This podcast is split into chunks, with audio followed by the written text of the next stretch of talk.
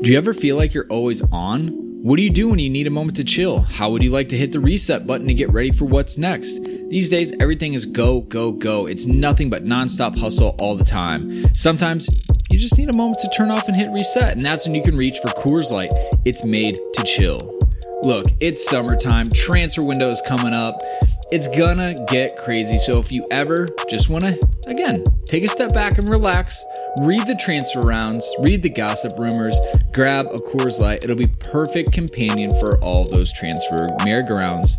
There's only one beer out there that's literally made to chill, and that's Coors Light. The mountains on the bottles and cans even turn blue when the beer is cold. That way, you always know when it's time to chill. When you need to hit reset, just open a Coors Light. It's mountain cold refreshment made to chill. Now that it's finally hot in Minnesota, I'm gonna be looking for an easy beer to drink, and Coors Light is perfect for that. It's lagered, it's cold filtered, and it's cold packaged. It's again made to chill. It's crisp and refreshing as the Colorado Rockies perfect for a moment to unwind. And so when you want to hit reset, reach for the beer that's made to chill. Get Coors Light in the new look delivered straight to your door with Drizly or Instacart. Coors Brewing Company, Golden, Colorado, and as always, celebrate.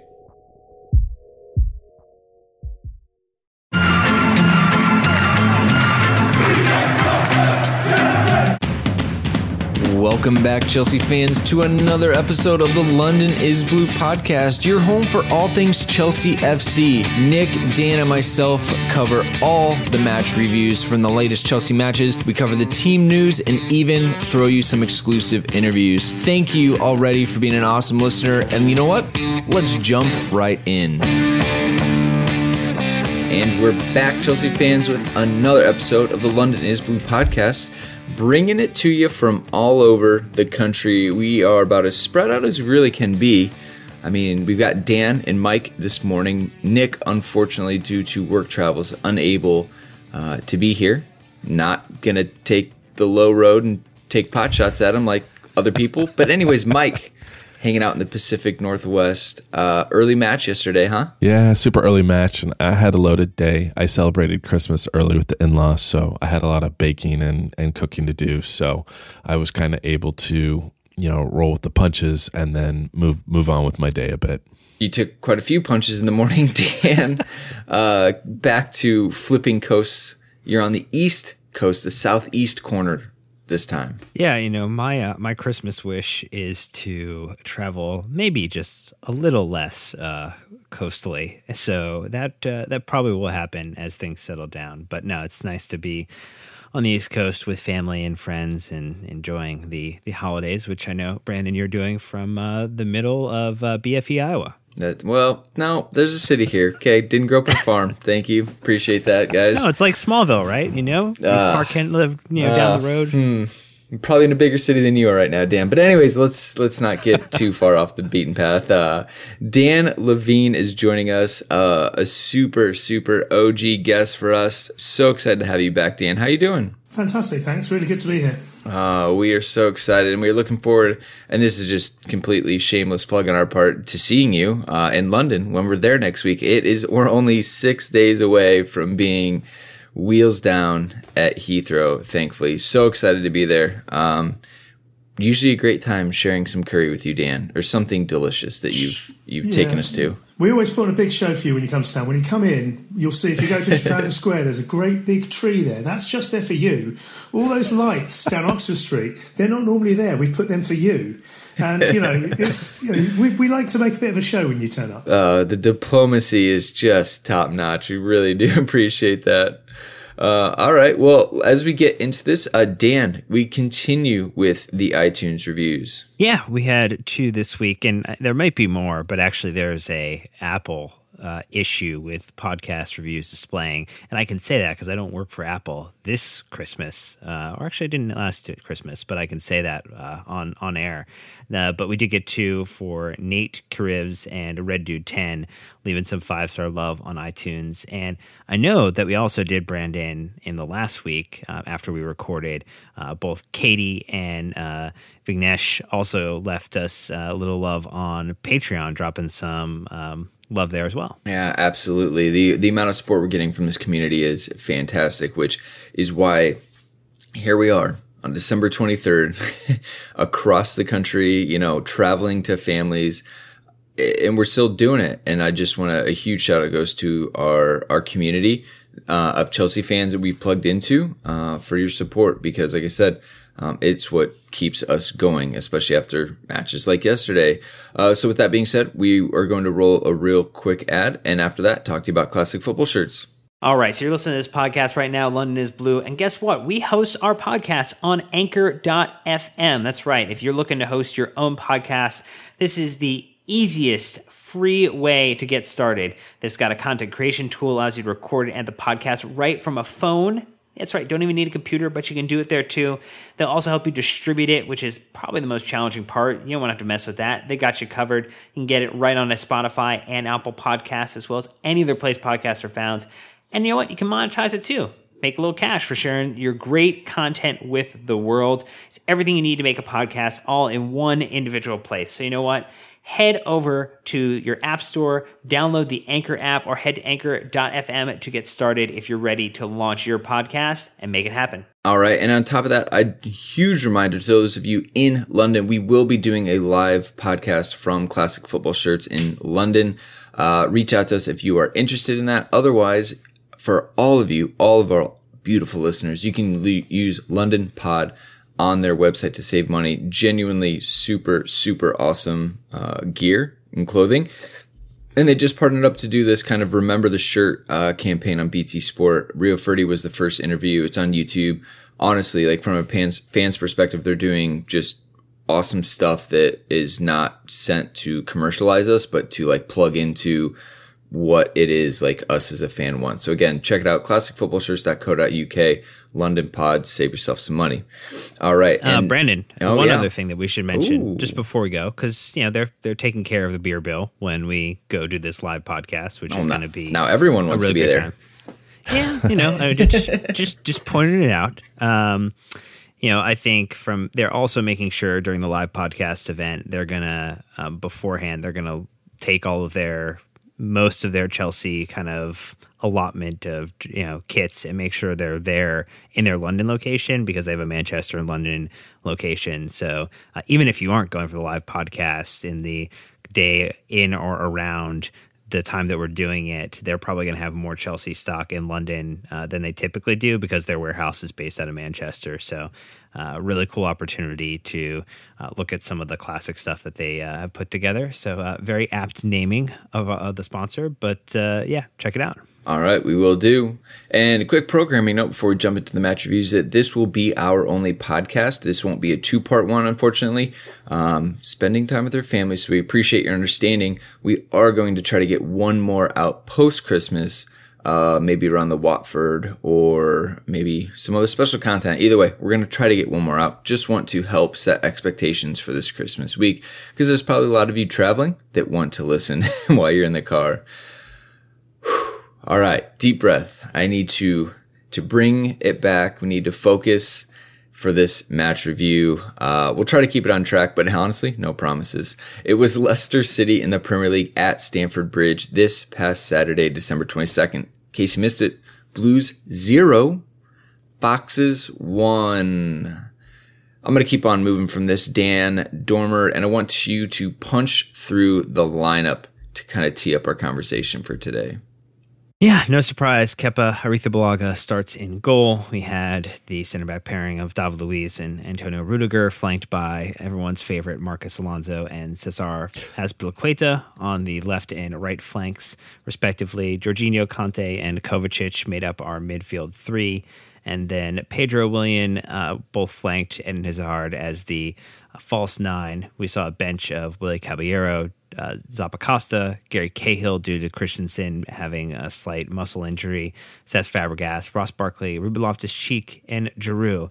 We did see a 61st minute double sub of Giroud and Loftus-Cheek. Uh, that's a, you know, you know, that was excellent. And then we had Cesc Fabregas at the 75th minute come in for Jorginho. Dan Levine, when you got the lineup sheet at the bridge, false nine for the third match in a row any real surprises for you upon seeing this lineup? Yeah, a little bit. I think. Um, I think uh, a lot of people have obviously got their own frustrations with Chelsea's lack of quality at the front end, but um, I think a lot of people also expected to see something at least more direct tried for a team as low in the table as Leicester are. You know, they're not a team that's, that's going to really worry about relegation, but they're the sort of team that Chelsea should be beating. So trying Hazard there as a, a false nine again was was already setting some alarm bells off before the game started. I think for a lot of people. I guess so. I, with the false nine thing, it's kind of. I thought people liked it. I thought this was a great thing. We used it to beat City, then we used it again and we won. And then now all of a sudden, people I guess aren't as happy. Is that just because? Uh, I guess from your standpoint, Dan Levine, that it's just not the best way to engage Eden Hazard for Chelsea? Yeah, I think I think that's a large part of it. He's obviously a man of very, very many talents, and, and I'm not going to knock his abilities as a striker. He can do it, and he's shown that he can do it. But that's not his job. You know, he's, he's a lot of people like to see or, or, don't like to see square pegs in round holes, and um, the way to get the best out of a player is surely to play him in his most natural position. Uh, of course, the difficulty is that we we don't have a naturally gifted, top quality striker at Chelsea at the moment, I'm afraid.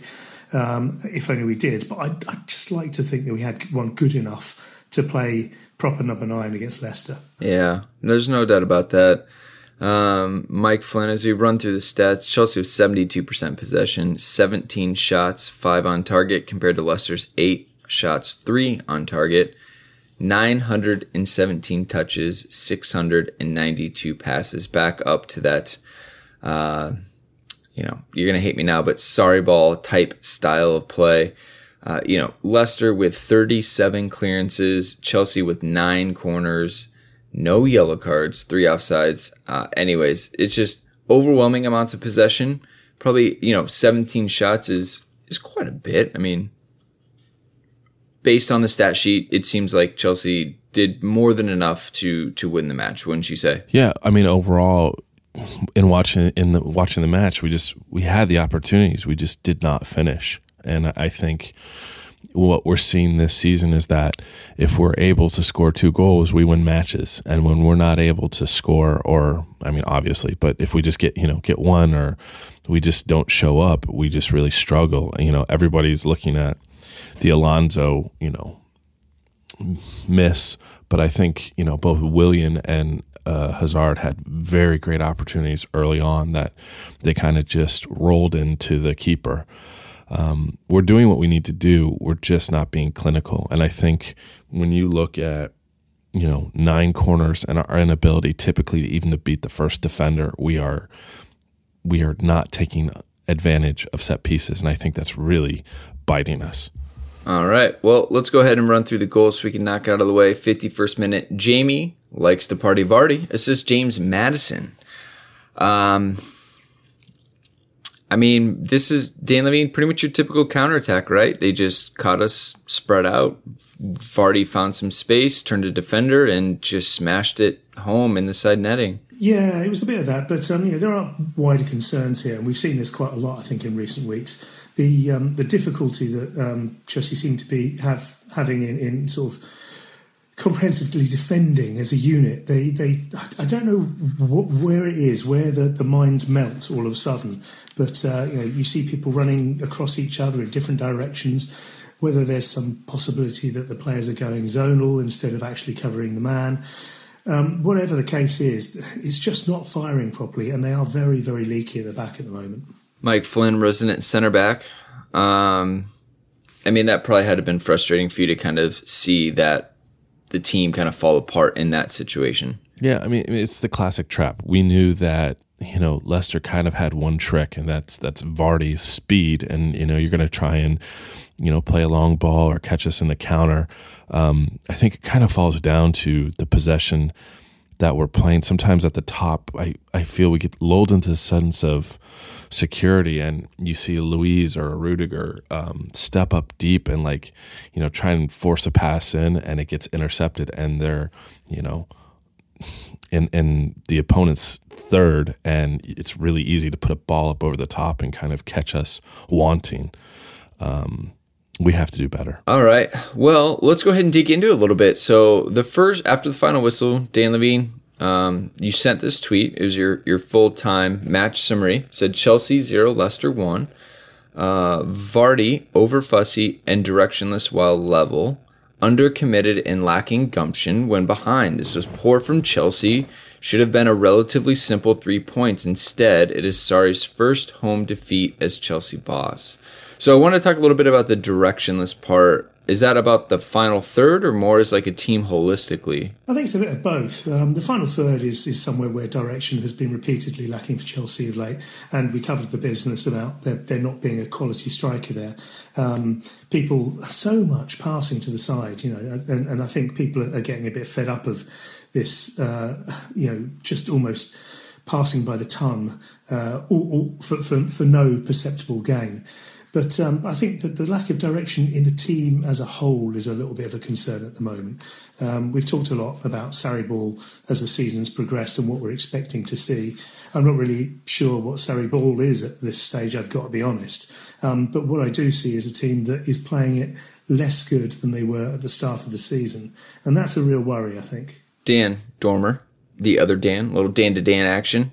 Um, what are your thoughts on that? What are you thinking from. Uh, Sarri Ball. I've seen a lot of stuff on Twitter about what the hell Sarri Ball even is, if it can even produce an end result. I don't I think there's just a lot of questions being asked right now. Yeah, and you know, I think the the vertical tiki taka, which is the the basis for you know what Sarri's possession game and movement of the ball is, and you you know go back and look at these Napoli highlight videos from you know the past one, two, three seasons when Sarri was in charge, and you know there there were times that Jorginho was you know, able to be a little bit more flexible going forward with the ball, and part of the problem is not having a focal point or focal points of the the attack and the the forward realm.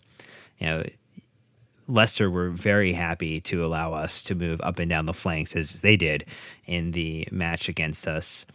So you know, and it was just a, a, little annoying when you know you have two two banks of four that are defending in fantastic shape. I think the credit to, to Leicester has to be there in Claude Puel for maintaining a, a level of rigidity that just absolutely you know stifled the attack and made it so when it got anywhere near the uh, the outside of the box that there was really not a direct way forward or a path into it, and uh, we were just uh, you know it's another kind of opportunity of just being really wasteful with you know what we kind of were putting together. When you think about the fact that you know we've you know scored the third most goals uh, this season, tied with Arsenal for goals from inside the box.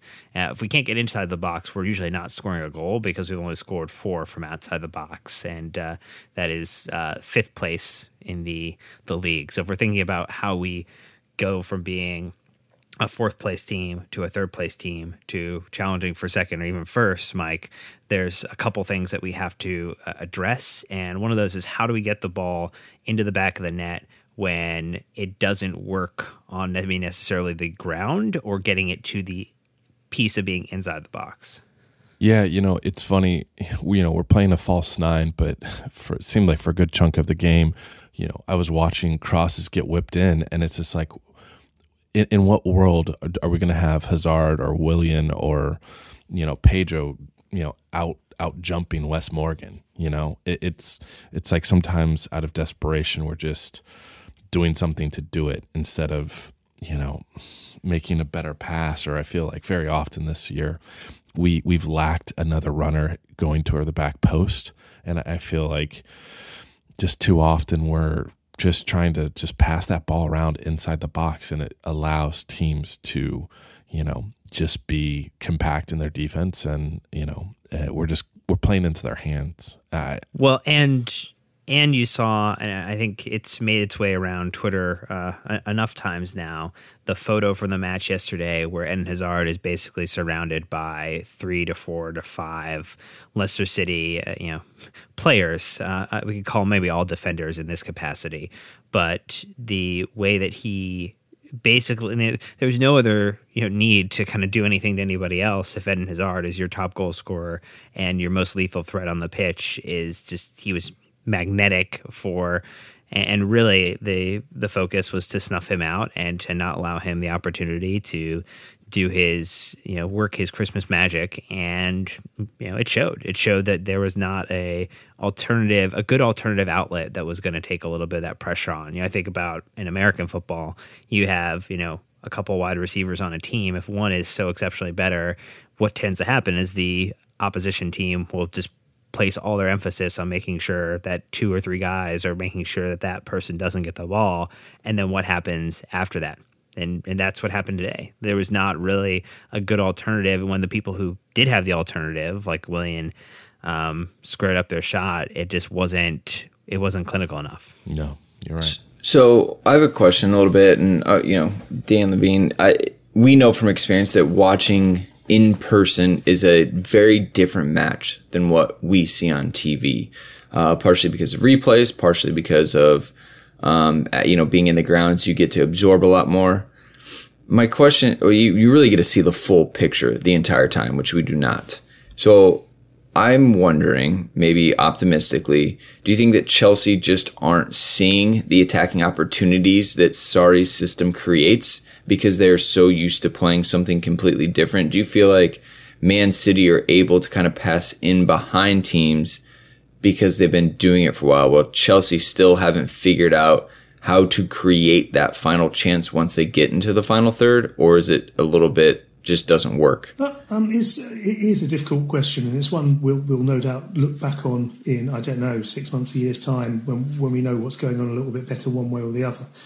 There were reservations raised, of course, before Sarri arrived about the suitability of his methods to English football, his his system, uh, and of course we all know that. Um, uh, it's although at Napoli it looked fantastic. It's never actually won every, anything at all.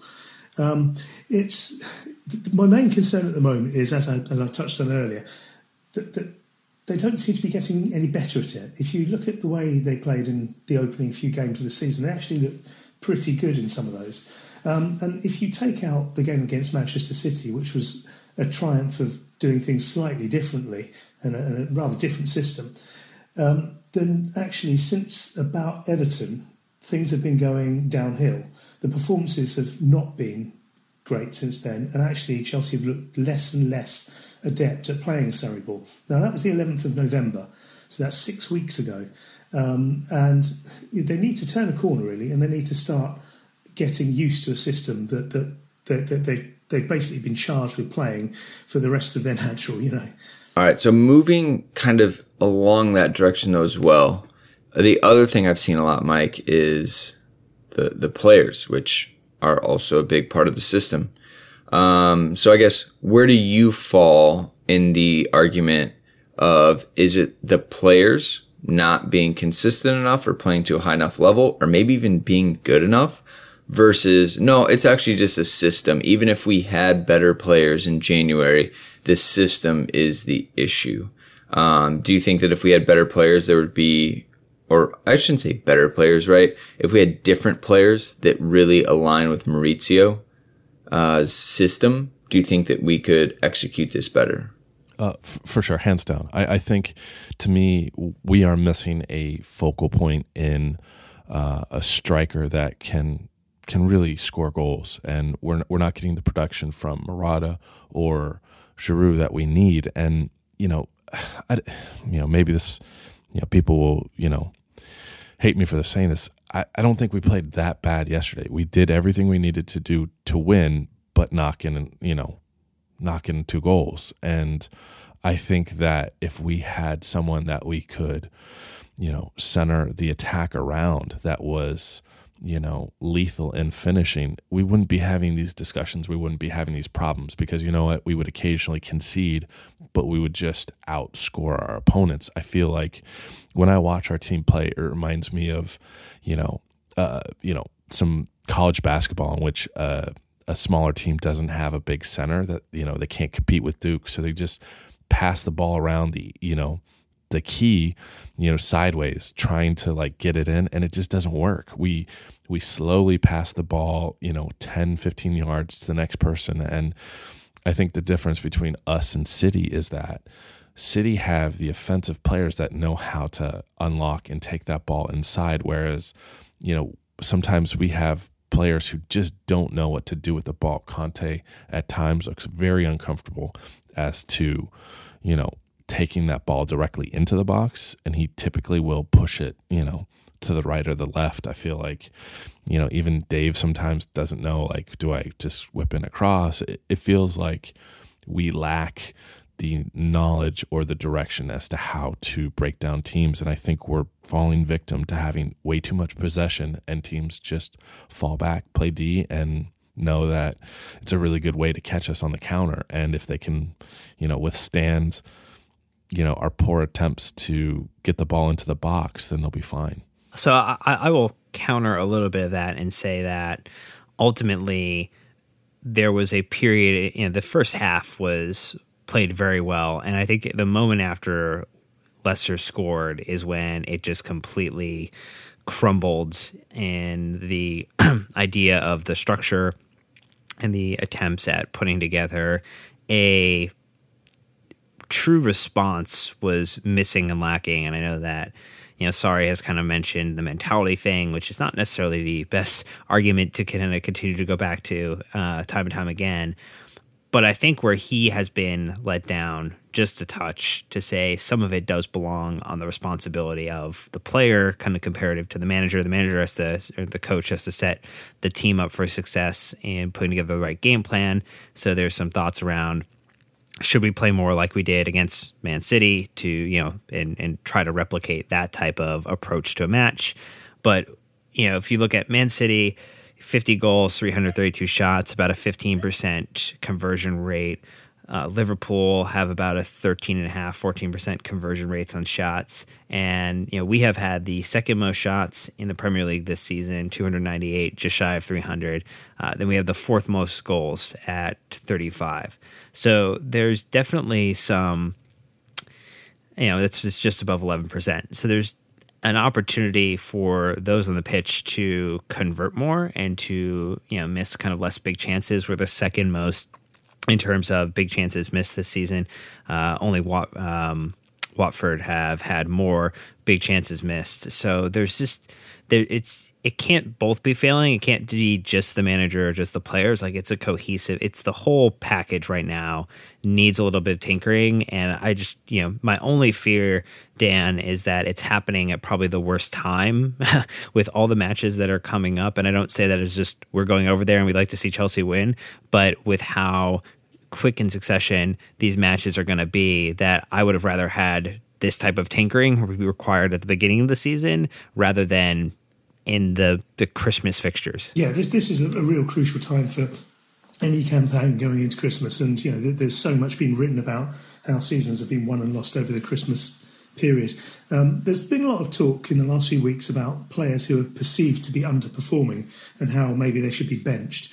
And I think there's something more important that could be benched, and that's maybe the system. Uh, I, we've seen this before in a side where they're trying to do something that's very complicated. It's a little beyond their technical ability. It's a bit, a little beyond um, the, the, the, development that they've reached with the manager. And sometimes it's better just to revert back to something they're more familiar with, while they, they train up maybe in the background on a on a more advanced system. And of course, it's been done before. This is exactly what Antonio Conte did in his first season with Chelsea. He had a, a, new system that he wanted to bed in, but for the first few weeks and months, he got them playing the way they were used to. Um, and of course, we all know when he switched to the system, when they were properly trained up in up, up in it, how successful that was. They went on to win the league.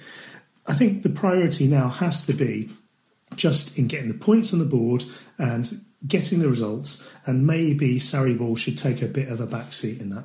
So this is kind of a dumb question, but like, can he? Like, would he? It it seems so against like the whole reason we signed Maurizio in the first place.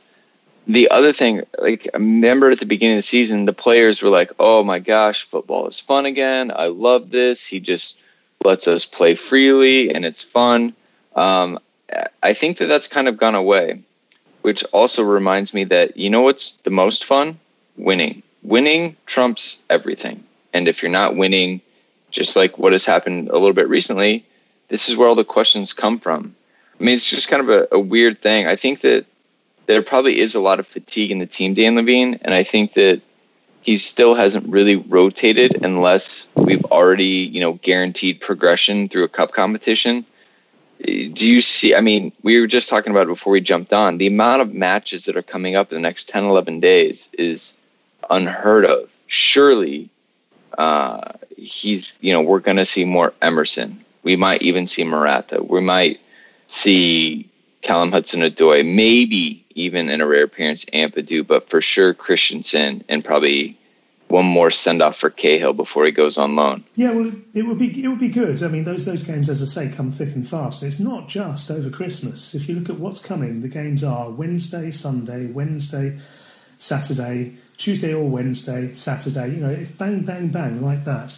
Um, and the rotation hasn't really been there. Um, it would be good. It would have been good, particularly against Leicester, to maybe have seen Hudson Odoi in there. Um, but the rotation just doesn't seem to be there. And, and the worry is um, that I don't think that the manager necessarily trusts or rates the players he's not using. Um, we've seen this before with. I, think, I don't know if it's necessarily limited to Italian managers, but it's a hallmark often of them that they like to work with a very, very small group of players. Conte was similar. You know, if he could use the same eleven every week, he would. And Sarri is now starting to do that. But I don't necessarily know whether he's used to the, the, the, unique demands of English football and how many games they are and how quickly they come. There's no break here. You know, this will go on two games a week for basically months to come. And the, the, you know the, the, the, squad will not be able to put up with that unless he rotates. I think my hope would be is that you know obviously he's got a assistant in Zola and there's an institutional knowledge of the league around him that hope you know hopefully will shepherd him appropriately in that type of rotation. We have seen I think a few instances of it, particularly in the midfield. I think the attack is where he's been a little. Um, more in defense has been a little more reluctant to rotate there. I think you know with the midfield he doesn't or hasn't found the perfect three in his mind. Even though I think you know some fans, uh, many fans will tell you they know what the perfect three is um, because obviously fans are not yeah not unwilling to share their opinion. But you know, I, I, think. I, I mean, I, I, guess also maybe structurally, you know, with um, you know, Morata not firing on all cylinders and Giroud really not adding goals, you know, obviously does well with assists. That you know some of these, I think, are maybe a tad forced by the the players. But I think to the point you made too, Dan, that you know we we've seen Callum Hudson-Odoi shine bright. We've seen him put pace into a situation, and that sometimes makes up for a little, like really allows the ball to move at the rate it needs to for unlocking this system. And we're just not seeing maybe the right players on the pitch at the right time, and uh, it's causing a little bit of a, a, little bit of a ment. That's I think attributing to that mental breakdown too. Yeah, and, and it is a little bit disjointed, isn't it? Um, for, for for those reasons, the way they they they play together. Sarri was asked after the game about this, uh, and uh, he said that his side was suffering from mental confusion, which um, is in itself a little bit of a worry because you know if he can't get over the intricacies of his system, then that is you know, basically what his Chelsea career will live and die by. But there was something else he said that worried me even more than that. He was asked what the problem was, and he said, If I knew, I would solve the problem before this match. It's difficult to understand, he said, what the problem is. Now, I've seen managers say this before, and it's normally not long before they're out the door. I don't think we're talking about that yet with Sarri. We're a little way off that. But he's got to get his head around what the problem is. And if he can't solve it, then you know ultimately he will go the same way as everyone else who couldn't solve it. Well, again, not trying to uh, uh, go in that direction by any means, but as you guys kind of mentioned, that tends to be where we go from this time. It's it's early days. Um, if you had to look at one thing in January, it seems like this will probably be unanimous that we can only think of having um, we can only think of having a striker as being the quickest fix. Is there any other position that we think is more important than a striker at this position? No. Is that was that an open question, Brandon? it was trying to figure out if there's any other like strategy or hints. I mean, the biggest, the hardest problem though is you can't get a striker in January historically.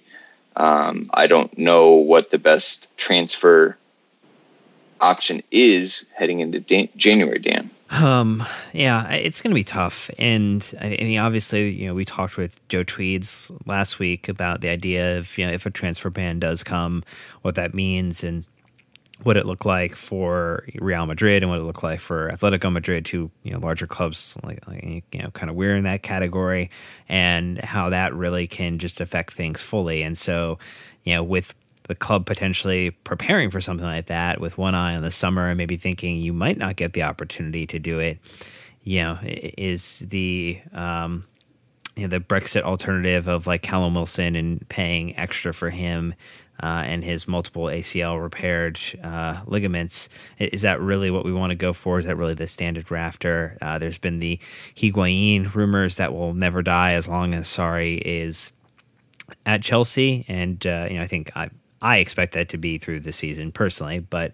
Um, yeah, I, I just it, it's not great. It's not like there's a bevy of really fantastic options, Mike, that we can just you know go. You know, we're going to shop the best option, like the best store and the best market, and it has all of the wonderful, you know, produce and, and meats and cheeses that are fine imports from around the world. You know, this is more of the like lead up to Christmas Eve and you need to buy the stuff for dinner and there's like five things left in the the aisles and you better hope that that one matches exactly what you need otherwise you're uh, square you know square peg round hole as Dan Levine said earlier. Yeah, you know, uh, fancy's great and it's nice and you know what? Um, our uh, Spanish stallion has not played well. Giroud is you know, kind of doing what he did in the World Cup, but he doesn't have, you know, a second striker to uh, be able to work off of and you know set up. But you know, I think that you know obviously the priority has to be a striker, but then I think we have to then shift our focus to the right wing.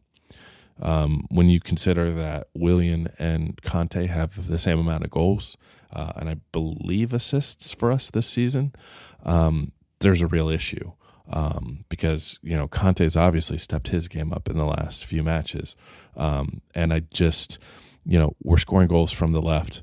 We're not scoring goals from center. If we're if we're working on that, then we need to shift our gaze to getting more goals out of you know the top three attackers. And I, I think, you know, if we can't if we can't upgrade at striker, then we have to upgrade at right wing and bring in somebody who can bring in some more explosiveness, maybe some speed, something that's going to have to pull defenders away from the left side to open up Hazard, assuming that we're not playing a false nine the whole time.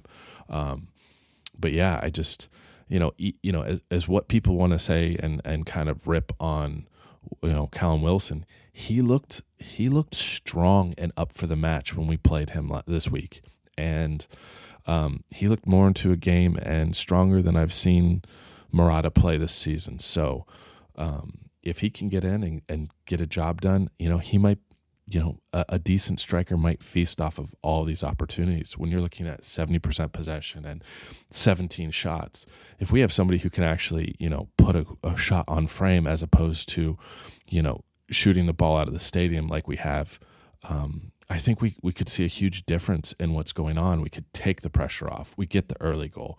We follow that up with a second goal. And then we're talking about playing matches the way City does, where teams are out of it, you know, with two goals in the first 20 minutes. That changes the dynamic of games. And I think that, you know, I. I think that Sarri and the system have struggled a bit, but I think there are relatively easy fixes as to how to proceed you know. Yeah, I, I, just hope that we don't mistake a puffed out chest and uh, sighs of exasperation from Callum Wilson as fight, because I, I, actually think that he was just just a bit depressed as a little bit of a attacking outlet for Bournemouth in the midweek. So I, I wouldn't I, I think, and you know, maybe Dan Levine can offer his opinion. I, I don't think he's the right solution. I think he's the stopgap solution. We continue to see the in versus you know buying smart. We, you know, we were buying kind of in need, and that sometimes desperation just puts you with the wrong player now on a three, four, five year contract, and you have a harder time exercising yeah. excising yourself from that than you would if you just waited to buy the right player yeah, looking at Bournemouth, um, he he looked okay, and I think I, I agree with your um, assessment of him there. He's, he's, he's not necessarily the right the right man for the long term, but I thought both of the the Bournemouth front men looked fairly fairly much better than anything that, that Chelsea have got at the moment. Uh, at least Musset was was was pretty handy himself as well. Um, the, the difficulty is that January is by its nature a distressed market. If you're looking for a big key player in January, then you're in trouble. And so, therefore, prices are hyped. And also, of course, it's a time when availability is, is shortened. Nobody really wants to move club in January. Players, particularly strikers, need a bit of a, a pre season to get into a system and to find the, the, the, culture of a club and to get the best out of the coming games. So nobody really wants to move in January, and if they do, they tend to be in a bit of a state. So Chelsea need to be careful not to make silly decisions, as they have done in the past, of course. You know, the, the, the most notable one being um, the enormous amount of money splurged on Fernando Torres um, seven, eight Januaries ago. Um, in a lot of ways, maybe a player like Callum Wilson, one with lower expectations, one you know who who isn't a big name striker, I think would be a far far better bet than say Higuain, who's 31 and has never really been tried in a, a league with the with the, the you know the the uh, the absolute uh, increased levels of demand of the Premier League. Well, I mean that's we kind of made our we we made the best decision we could two summers ago. Picked up Morata, not Lukaku. Don't need to get into kind of that. And and Chelsea did make a play at a long term striking option. It seems like it maybe hasn't panned out. And January is not the time to fix it. It just isn't. It's it's never a good moment. Uh, Dan Dormer, you've got um, you've been good at putting Chelsea's expected goals, uh, the the shot map on in our scripts lately. As you can see, Chelsea with some good opportunities, some decent opportunities, and a lot of just other opportunities in there.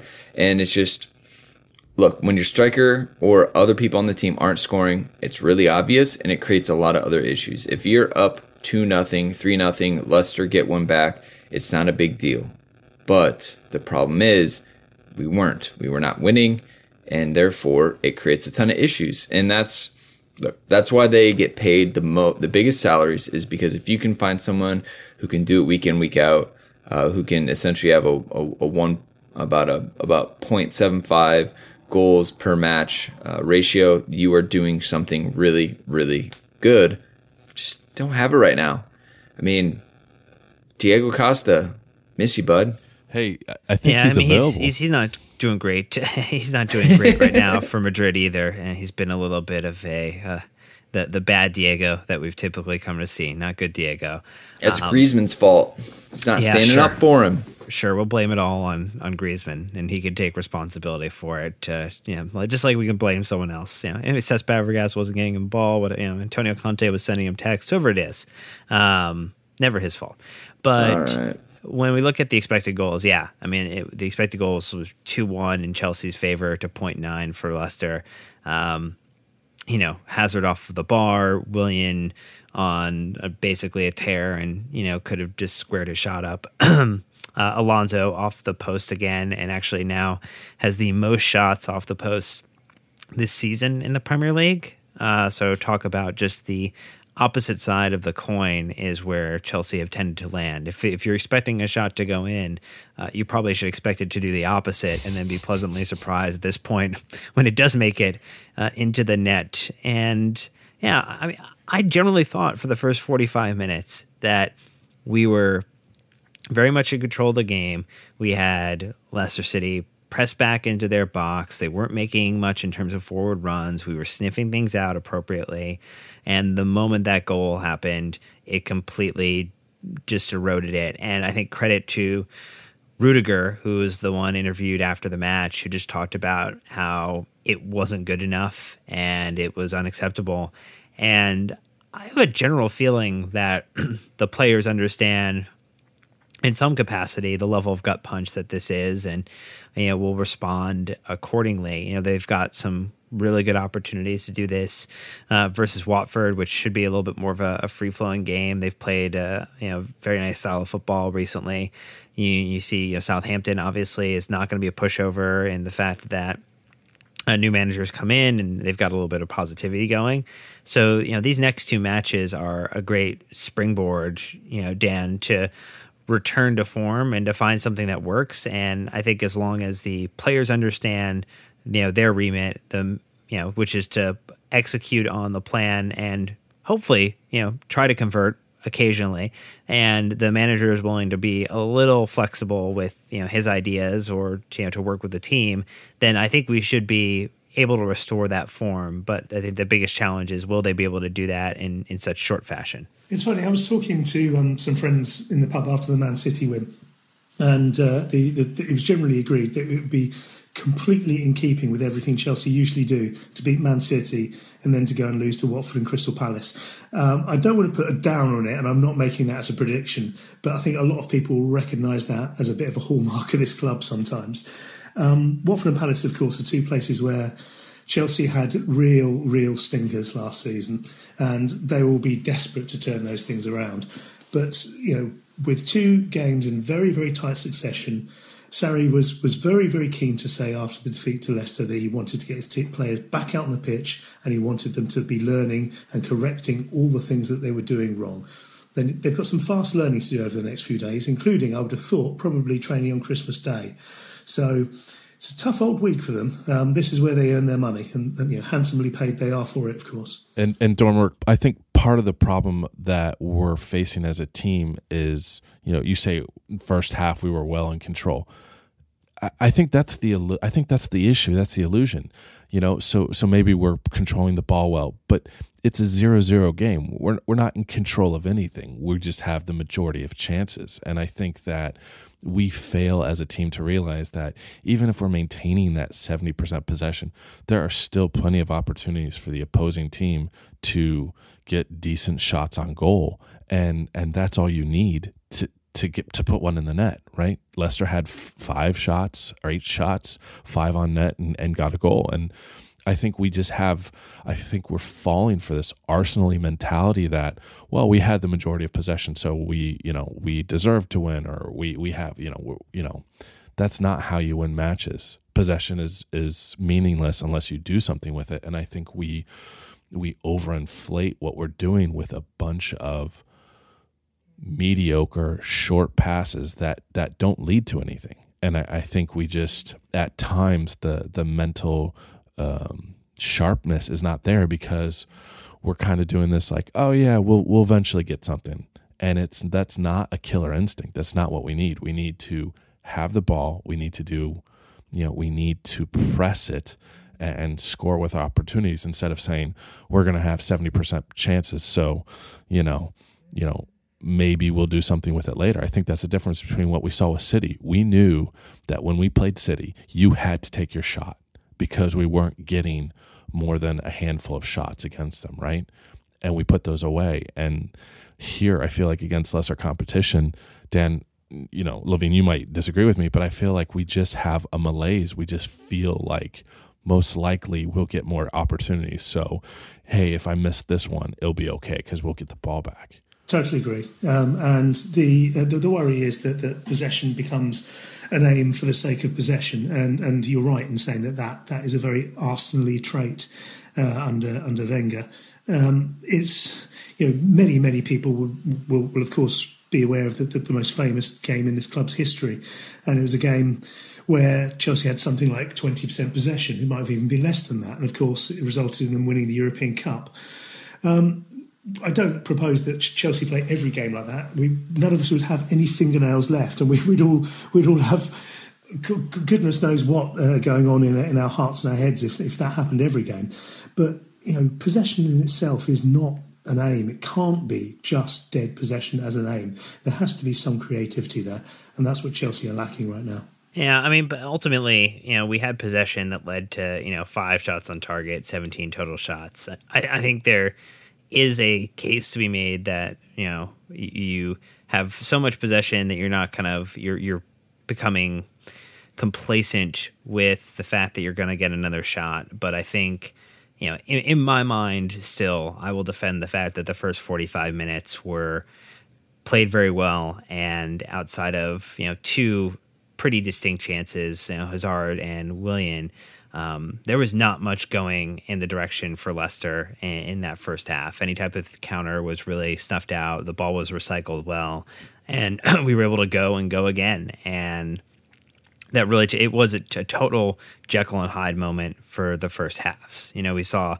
the best of what Chelsea had to offer outside of an end product in the first half, and then we saw the worst of what happens when this team uh, has to face through some some adversity against and and, and really didn't show up for uh, the time after. You know, even with our substitutes, you know, we've we've obviously praised Ruben Loftus Cheek a lot this you know season, and you know he's you know kind of excelling and, and coming into form. Didn't really change the game fully when he came on. Uh, you know, same really with uh, with Giroud, and then Cesc for Jorginho was uh, you know not not great. You know, we started being dispossessed heavily. We started, uh, you know, Kanté had, uh, you know, was not able to kind of cloak himself in glory either. And I think Kepa was the only one, Brandon, who really probably gets to stand with some head held high after this match.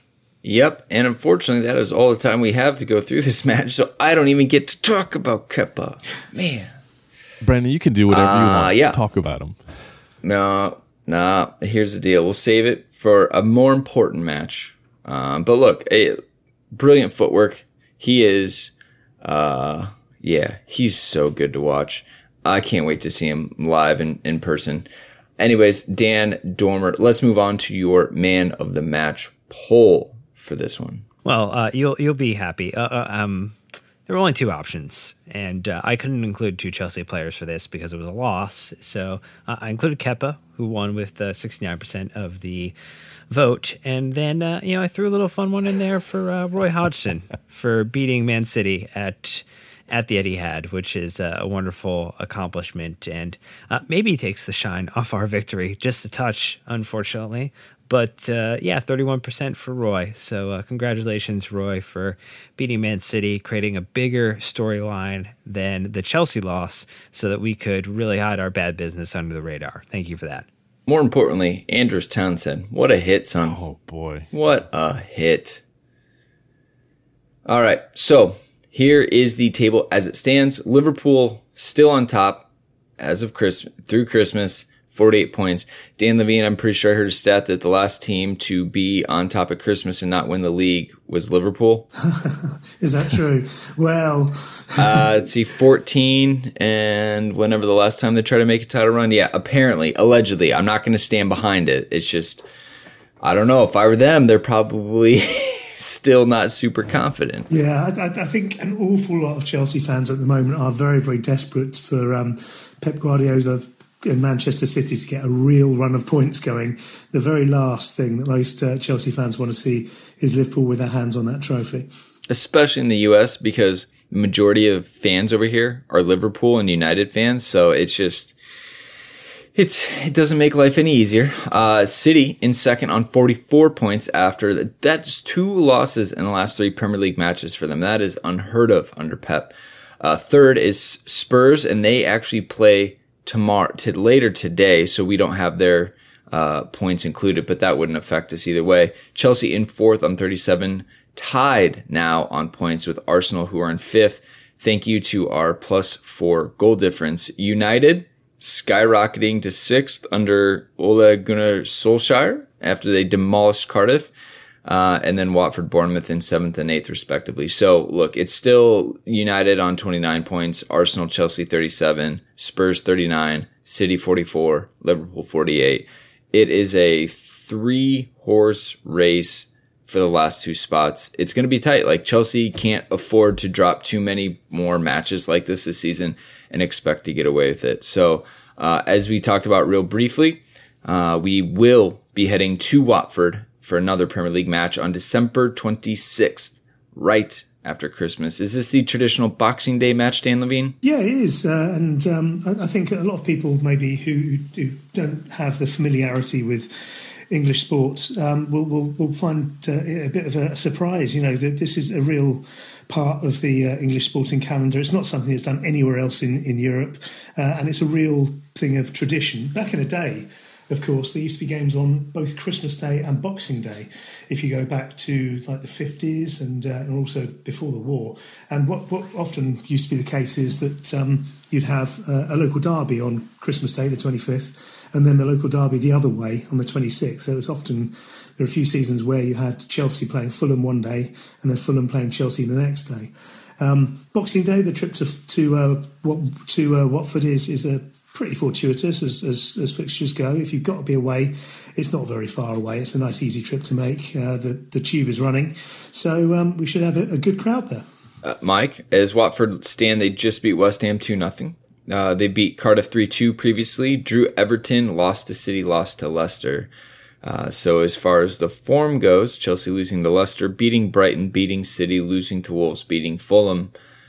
Uh, look, it's Watford. It's another match. Like Sarri said, either they're going to bounce back in a good way or they're going to bounce back in a bad way. Yeah, you know, I think we need to realize that teams are going to play very compact and we need to capitalize in that first five to 10 minutes to come out, grab a goal, and force them to play open football as opposed to letting them hang in matches looking for that one counter, which, you know, Leicester got against us. D. Dormer, my man, you get the last word on this. It's Watford, it's away I mean, are you leaning towards happy or leaning towards nervous?